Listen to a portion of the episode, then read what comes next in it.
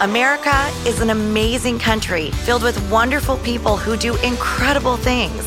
But too often, the media and liberal politicians ignore big parts of our nation and the people who make it work.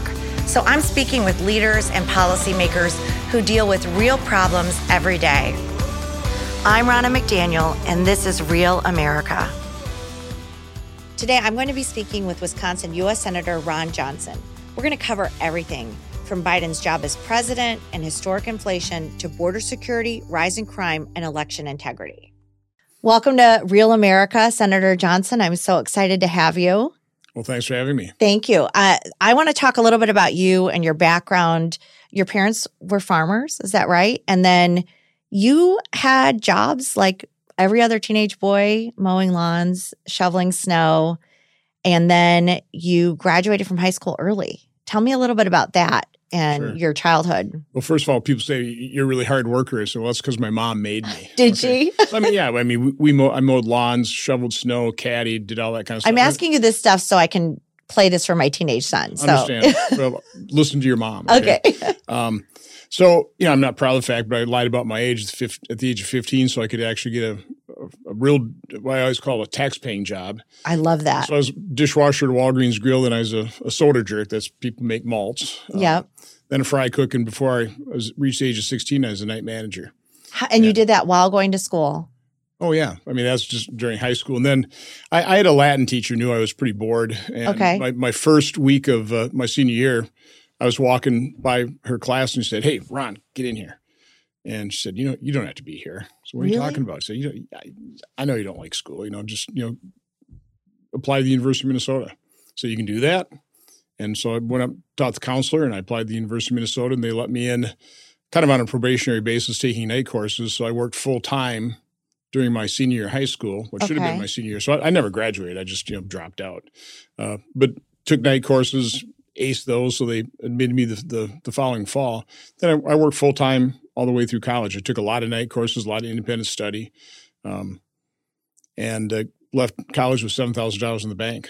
now That's again, you could you could do it back then because I think quarterly tuition was one hundred fifty bucks. Uh, books were about one hundred fifty dollars. If you use the bo- if you bought the used ones, which I always did, because then you'd go to the, bookstore and you'd figure out which was highlighted. Just So they didn't gouge the students back then like they do now No. and Well, put them be- in so much yeah, because debt. we didn't have so much uh, you know government control over the Exactly. over the uh, student loans, and which has obviously pumped up uh, tuition. And you met your wife while while you were in college, is that right?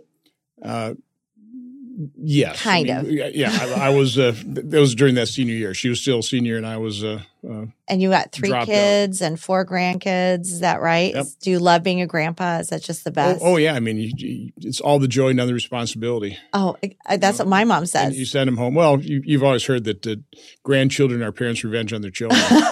and, and in all seriousness, listen, raising kids is hard. it is hard. It's hard work. I mean, I, I look at it and go, Oof, I'm glad that's over for me. It's with It's- social it's- media and everything and coming through the pandemic.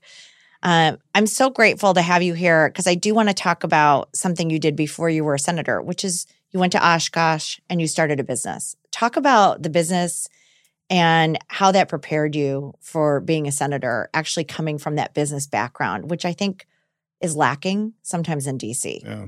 Well, I started from the ground up. I was brought over by my brother-in-law to keep the books, but I wanted to do everything. So we we literally ran the equipment. It was you know a million dollar, million and a half dollar piece of equipment, a big piece of uh, plastic uh, extrusion equipment. Uh, so we had to learn how to run it, and it was continuous shifts. So we traded off twelve to sixteen hour days for the first year, year and a half till we trained in a crew. And, you know. Uh, drove tow motors, uh, loaded trucks, unloaded trucks. And what was the business? everything. What did it do? We, we extruded plastic sheet for packaging applications. okay, okay. So what what the private sector taught me is the beauty of a free market competitive system, which guarantees three things: the lowest possible price, the best possible quality, best level of customer service. That- that's what Makes free, that's what sense. free market discipline does. Uh, it also taught me how uh, what excellence is because you, you're competing against it. Uh, it also taught me how hard business was. You know, I don't think people get that here. Uh, it, it's hard to f- think of a product that somebody's willing to buy. Mhm. It's even more difficult to produce it at a cost that you can where you can sell it at a higher price than what it costs you to produce it. That's a hard thing to do, and a lot of businesses go bankrupt because they can't succeed at it. Uh, so I, I think what is really lacking in Washington D.C. Whether it's the bureaucrats in the in the uh, executive branch or staff members, or you know, unfortunately, so many members of Congress they have no experience in, mm-hmm. which means little to no knowledge of, and probably most important, no sympathy for the private sector. They, they, just look at the private sector as their cash cow. And they also look at business people as, as trying to always take advantage of their employees or their customers. But that's not good business. They don't value that they're job creators so what, and community builders. Yeah, and so what the people here in Washington, they, they think they're the, the really good angels. They're going to pass all the laws, all the rules, all the regulations to make business people behave properly. And the regulations are so cumbersome, yeah, especially yeah. in a small business. So I did want to ask you, as you're watching this increasing inflation, as you're watching the gas prices top out at prices that are not just hurting the average family, but also business owners. What would that have meant for your business? And what are you seeing around Wisconsin as you're talking to your constituents how this is hurting them? Well, first of all, people need to understand this didn't just happen. Exactly. Inflation is caused by so know, talk about def- that. Deficit spending. But you know, how, I started my business in 1979, so yeah. it was it was in the the middle of uh, Carter. Carter's stagflation, and the reason I've been predicting stagflation as, as, soon as really Biden came into office and they passed the 1.9 trillion dollar COVID relief package when you had about a trillion and a quarter dollars still unspent from the previous 4 trillion, Okay, um, is because in 1979, 1980, when I was running the business, price increases were just expected and accepted. It's just the only question was, was it going to be seven percent or eight percent or ten percent, whatever. Wow. And then for the next 30 years, after Volcker and Reagan had the courage to tame inflation, and it's not easy to do. It, it, it, takes real political courage. Mm-hmm. You, you, they put our, you know, the economy through a pretty steep recession to tame it. But once they got it under control, for the next 30 years, it was like pulling teeth getting a price increase. You'd have to justify it 16 ways on Sunday to just get, you know, a 1 or 2% price increase. What I noticed at the tail end of the COVID recession, you know, exactly, the, the start, Which we understand why. The, the, start of the, the Biden uh, administration is all of a sudden those price increases were expected and readily accepted. And that was way back in early 2021. So I thought, okay, we're going to, we've got a real problem here because we're, it's starting to feel exactly like it did in 1979, 1980 when I first started our business. And that's, it's, it's a really bad place so for this country. This. Yeah. You I understand have. it. And stagflation, for people who don't understand, it's when the economy stops growing, but inflation continues. Right. Yeah. Right? High, high inflation and very stagnant, stagnant growth. I mean, even even back then in the seventies, we were growing at two percent, which is better than we just had. Which is yeah. I mean, we just had we actually had a one point four percent decrease in our GDP. This ought to be sending alarm bells off all over the place. And a, a big part of that is abandoning American energy and overstimulating the economy with too much stimulus money, and then also the increase for labor. Oh yeah, so I call it the triple whammy. Okay. So so Biden gets into office. His first shot across the bow in his war on fossil fuels was canceling the Keystone XL pipeline. First day, again, day one. They, they have a war on fossil fuel. They are purposely driving up the cost of energy and the cost of gasoline. They don't want to admit it, but that's their game plan. That is the result of their policy. So you have to understand that energy is a component of every product and service you buy. So everything. So that contributes to inflation. Then of course you print trillions of dollars of money we don't have. Okay. So you're printing money. Inflation's easily de- uh, defined as too many dollars chasing too few goods. And then you use those printed dollars to make it possible for people to sit on the sidelines and not re-enter the workforce. So in Wisconsin, we're a big manufacturing state. There's not one manufacturer can hire enough people. They can't fill out their shifts. So they can't meet the demand for their products and are even fewer products. And so, then they have to pay people more to work. Precisely. So you got a war on on fossil fuel. You have too many dollars chasing even fewer goods. That's your triple whammy. This this was caused by government bad government policy, Democrat policy. This was directly because of Biden policies, and it's funny that they've tried to blame COVID, and then they try and blame the the Putin. war in Ukraine. Yeah. This is the Biden gas hike. This is Biden inflation. This is bad policy, and you get it as a business owner, and I think that's so critical um, th- that you're able to articulate that. How are people in Wisconsin dealing with this right now? I mean, what are you hearing from not, not average well. families? Not this well. is across the country. Yeah, yeah I'm talking to businesses literally they're ordering goods, they don't know when they're going to get them, and they don't know what they're going to pay for them. So when I was in business, price stability was everything. I actually paid higher prices for my resin so that I could offer my customers a stable price over a longer period of time. Mm. I mean, stability makes for a better business, makes for a better economy. Instability is awful.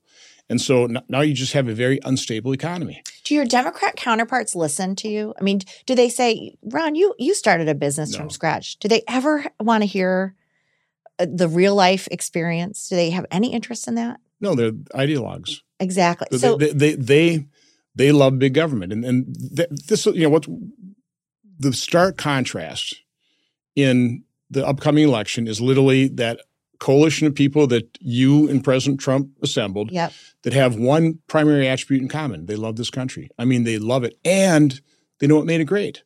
Not big government, but people like them.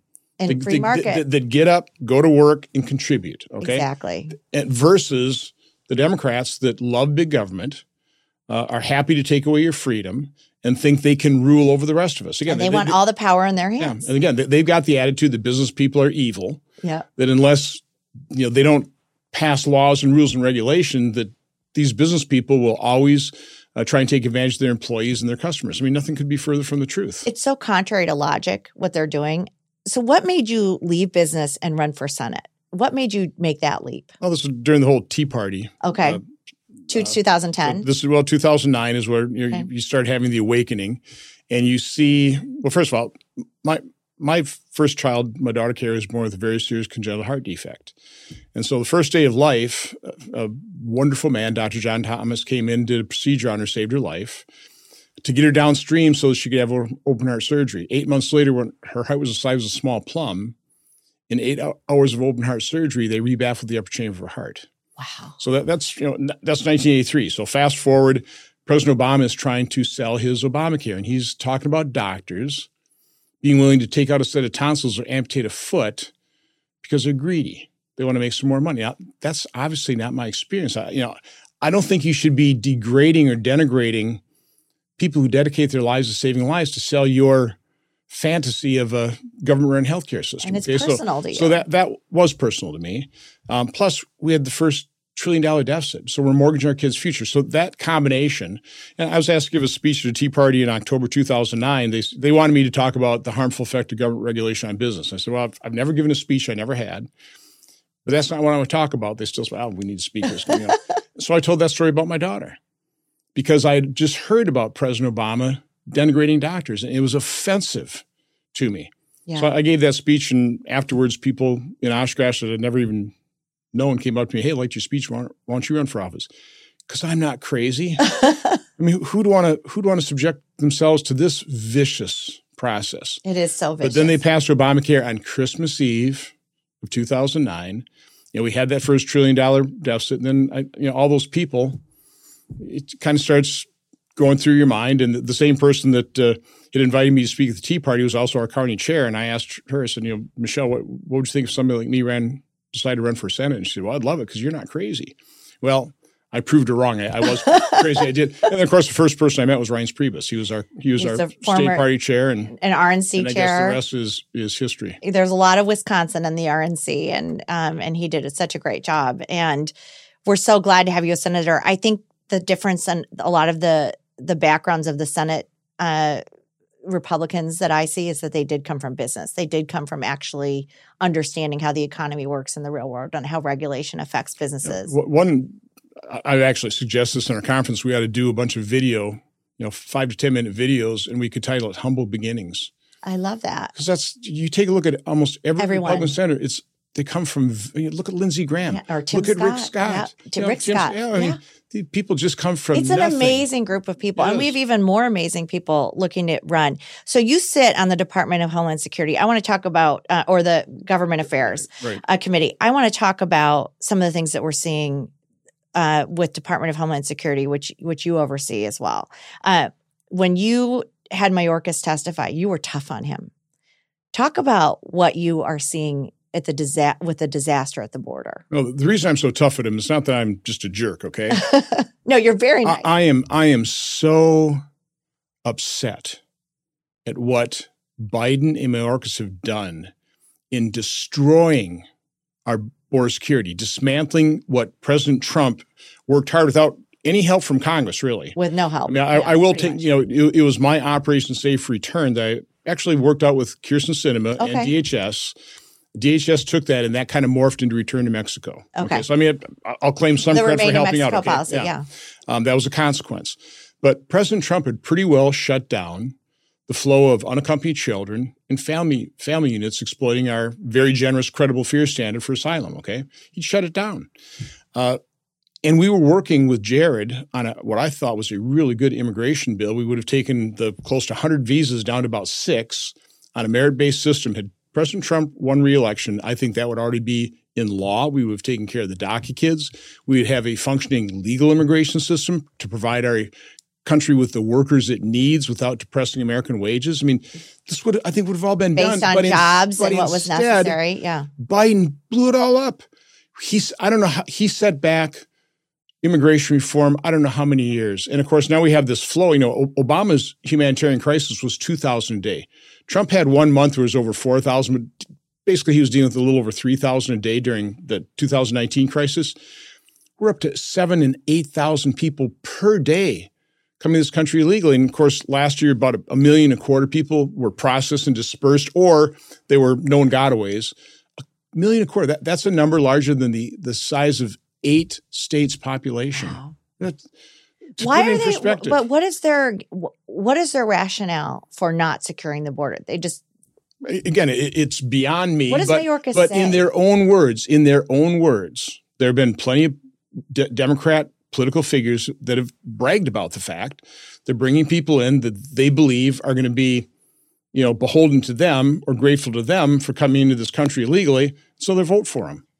Okay. I think the thing that's so interesting is they try and cr- create this mantra or this stigma of Republicans saying it's racist to not have the borders open, and they're, they're really pushing this right now. And I think that's wrong. This is this is not humane for the people coming to our country too, who are coming into our country being human trafficked, uh, having to hide children that are coming in unaccompanied. Not having a stable immigration policy isn't good for anybody. No, the, their, their policies are facilitating the multi-billion-dollar business model. Some of the most evil people Mhm. on the planet. They, they sell children for eighty-four dollars to create a family unit. Then they abandon them in the fields. You know, how, how do you think a a young woman pays off her human trafficker? Well, she gets put in sex trafficking, okay, and the, and the other human uh, involuntary servitude. So the depredations from this enormous illegal flow, the Biden administration knows it, but they just turn a blind eye toward it. it's not humanitarian. Plus, they're not testing them for COVID or uh, doing vaccines, while anybody coming from a plane or from another port of entry is treated completely differently. So there's no consistency it's in their totally hip- policy. it's totally hypocritical, and let's face it, they turn everything into race. Everything. Now, President Biden, I think eight times during his inaugural address, said his number one goal is to unify and heal this nation. He's done the exact opposite. Exactly. You know, I, I listened to President Obama talk about, you know, there's not a blue America, there's not a red America, we're one America. And I, I obviously didn't vote for the guy, but I thought when he got elected, well, maybe, you know, some good will come out of this. First African American president, maybe he will, you know, further our racial healing, and we can put this behind. We can actually uh, achieve the aspiration of Martin Luther King of becoming a colorblind society, judging people by the content of the character versus the color of the skin. But nope, that didn't happen No. either. He exacerbated the divide. That's all Democrats do. Look, look what the summer riots did. Do you think that? I've never seen healing? a Democrat in, in, in the time I've been in DC. Nancy Pelosi, Joe Biden, Chuck Schumer, all they do is double down on division. And they have not done anything to unite. A- think to yourself, what is one thing they've done, one overture they've made that really has tried to unify our country? And they take every opportunity to push division. The other thing that you oversee on government affairs um, is this new Ministry of Truth that came under Department of Homeland Security, heavily criticized. They just suspended it. But talk to me about what what this Truth Ministry would be, big tech censorship, which you've been very outspoken on, and what this means for the American people and freedom of speech and freedom of thought, which is a cornerstone of our country. Well, fortunately, we just heard that they suspended it. you know, Fortunately, but only under pressure from conservatives. You know, it was very Orwellian. I mean, it was the Ministry of Truth. Uh, you know, our First Amendment says Congress shall make no law, you know, abridging freedom of speech. And we have made no law. And so that government, you know, the disinformation uh, governing board would have been uh, obviously abridging free speech. So it's unconstitutional. uh, clearly, but they're brazen. You know, you know, Ron, part of the problem we have is that we don't have a unbiased media obviously. No. Okay. Th- they're not journalists, most of them. They're advocates Their for opinion. the, for the radical left. exactly. And so Democrats can do just about anything with impunity and get away with it. They never get challenged. Yeah, I, I remember Obama one time actually got a, a tough question from one of his, you know, allies in the media. And he was like shocked. He just, you know, his face. You know, if you ask Joe Biden, do you not know who I question- am? You're not supposed to do this. Biden like will yell at them. He'll just Yeah. scream at a reporter if he asks him a tough question. Yeah. It's crazy. But it's it's so true what they've done to suppress free speech. And you've been very outspoken. Um, I'm gonna I'm gonna flip back to, to Wisconsin a little bit and talk about something that I think we're seeing across the country, but we're seeing it in Wisconsin too, which is this rise in crime. Uh, with the embracing of the defund the police mo- movement, cashless bail, uh, we've seen Milwaukee have crime. We saw what happened in Waukesha last year. Talk about how this directly comes from Democrat policies. Yeah. Well, you know, the the result of you know Ferguson, then also uh, you know the summer riots, was you know police were under assault. hmm And listen, there there are some bad apples, but the, the people who hate the bad apples in, in law enforcement the worst are other people in law enforcement. Okay, it's a tough job. It's a they, really they are risking job. their lives. They lose their lives trying to keep us safe. Uh, but when you have one side of the political aisle uh, pinning a target on your back, uh, saying they want to defund you, and then actually defunding you, uh, making sure that uh, you know cameras are taking pictures of you whenever you're dealing with a really tough criminal. And, Yeah. and and again, f- there's physical uh, Components. to it, components to yeah. it, okay? And it's going to look bad because you know, uh, so you could lose your job or you could be put in jail for just trying to defend yourself. Uh, that dispirits the police, and so the police take a step back. They stop policing, and then who gets hurt the most? You know, people in the inner city, Yeah. Pe- people you know on the lower end of the income spectrum. They're, they're the ones that are the victims of crime. You know, thousands, thousands, and thousands of murders. I think last year, seventeen thousand murders.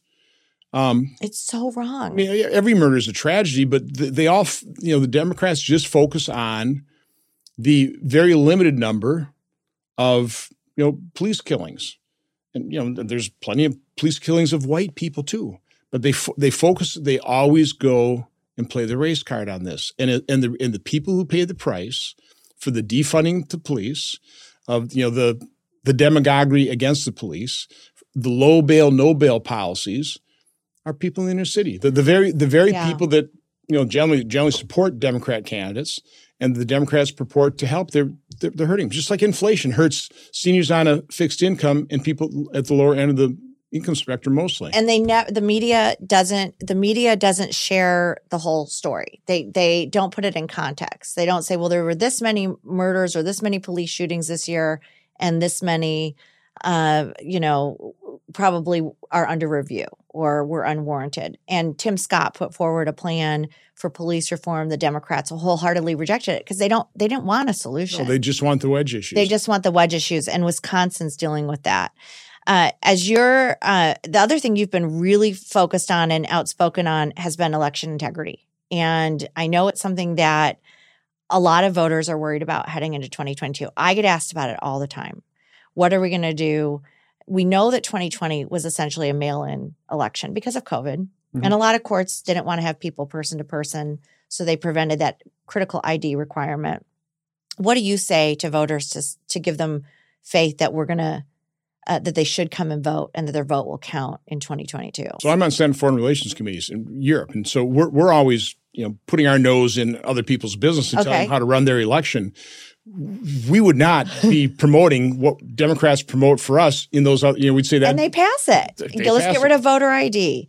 Let's make sure that we can have activists go door to door to door and collect thousands of ballots and disrupt this chain of custody. So we're the best thing I would say to people is go work to be a poll watcher Yep. or an election day worker. And the only way you can prevent it is if we have enough people out there working to have eyes on the election and Right. working the election. And it's all of our duty to do it. And not just you, not just me. All of us have to step up. we're putting on notice that we know what they did. Yeah. Okay. Not not everything. I mean, they've they've honed their air quote techniques. Okay. uh, but but we're we're watching them, and we are we ha- do have a lot more poll workers uh, in Wisconsin. We do. Plus, we'll have poll observers. Yes. Uh, but we also have to overwhelm them with, with votes. I mean, we, we, need to make sure that everybody that loves this country, that understands that it is on the wrong path right now, gets out and you know gives the Democrats a stinging defeat. I mean, sweep them from office in November. What is your message to why you need to be reelected as senator? You are up in a tough election. The Democrats have already spent what 25 million against you. They are trying so hard to take you out. We want to make sure you win. How do people give to you, first of all? And then what would be your message as to why Ron Johnson needs to be reelected as senator of Wisconsin? Well, my website is ronjohnsonforsenate.com. Pretty easy to remember. He need give him money. Give him money. Yeah, I, I, I, give you a pretty long list in terms of why he should be reelected. Let, let's start with in 2010. I made two promises. I always tell you the truth. I'll never vote with my reelection in mind. I, I, won't conduct myself worrying about reelection. I've honored those promises you to, have. to a T. Okay. Um, my perspective in Washington, D.C. is quite unique. Uh, I, I passed pretty much single handedly right to try. Yeah. And that is saving people's lives even in, with COVID. There's a drug with for end stage COVID called Aviptadil. It's saved dozens of people's lives. Now, the FDA is not, they're ignoring it because it's not a patentable drug. So they're not going to recommend it but it's saving people's lives. I mean, that makes me feel pretty proud. I, am the guy because of right to try. I'm the guy during Republican tax reform that realized, guys, we're only cutting taxes for C corps. There's 95% of American businesses, the small businesses, the, the pass-through entities, the mom and pop Main Street businesses that are going to be put at a huge competitive disadvantage. But we only had a score for the 20% tax rate. So I'm the guy that had to dig my heels in, take take the late late. I night, remember when you I, did that. I did take the late night kind of snarly calls from the Oval Office. Uh, savaged by Wisconsin Talk Radio was another grandstanding Republican, but I knew what I was doing was right. Now I get a lot of credit for it, although quite honestly, in Wisconsin, they're they're the Democrats are using this against me like I carved out some special deal for me. No, my tax cut was claimed by more than 20 million tax filers. I kept small businesses competitive with the big guy. I'm very proud of that. You were but you were spending, advocating for the small guy, for the little guy. But they're spending 25 million dollars making it sound like I'm in it for myself. So, you know, listen, I'm a unique voice here. I have a unique perspective. Uh, I don't back down. I'm very tenacious. If I get reelected, I'll be the chairman of the permanent subcommittee okay. on investigations if we get the majority. And I've right now I've I, I tell people I'm, I, I will be like a mosquito in a nudist colony. It's a target rich environment. Uh, there's a lot of things that I want to. A cover. mosquito in a what? Nudist colony. so, target rich. You've never heard that one? no, I've never. Oh, okay. A mosquito in a nudist colony. That's pretty good. I like that. I know that you are tenacious. I know you tell the truth. I know you tell the truth when it doesn't always benefit you politically because you do it. It, you it rarely does. Yeah, but you are an advocate for the people you serve and you fight for them every day. And we are so lucky to have you in the Senate.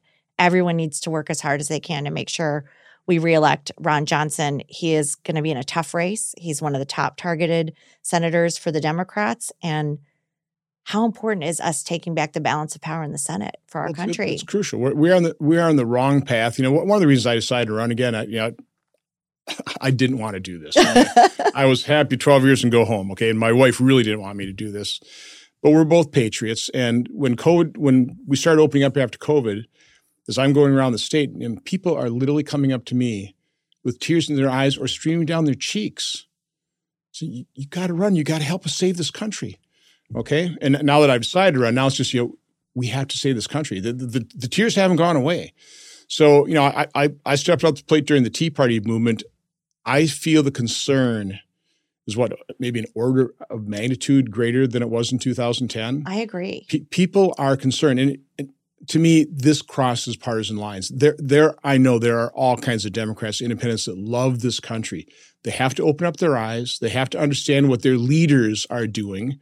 Again, fundamentally transforming this nation. Open borders, record inflation, uh, high gas price. I mean, all everything. They are fundamentally destroying this country getting rid of freedom they, of speech. And we need Democrats and independents to join us to saving this, you know, this precious thing we call America. I mean, America is so rare and precious. And that's what I'm hearing in Wisconsin from from people all over this country. We, we have to save it. And, and, we're the ones to do it. No, no Democrats aren't going to do it. The media's not going to do it. We have to do it. So this is that election. This is we say it all the time, oh, this is the most important election this really is that election. I feel that. I, I know the angst is out there. I feel it too Yeah. in my own family, my own, you know, my brother can't get baby formula right now. I mean, uh, uh, uh, the list of crisis that we've dealt with under this administration, it's astounding. So I'm so grateful for you. I feel your love for this country. Thank you for stepping up and serving and leaving a successful business and doing what you do in Wisconsin. And thank you for joining me on my podcast today. Well, thank you for everything you've been doing for years. Thank okay, you. Thank you. You've been doing a great job, and I appreciate it. Thank you. We Let's all go appreciate win. it. Let's go win in November. Thanks, Ron. Thank you. I'm Ronna McDaniel, and this is what Republicans stand for. Join us next time on Real America. Paid for by the Republican National Committee. Not authorized by any candidate or candidates committee. www.gop.com.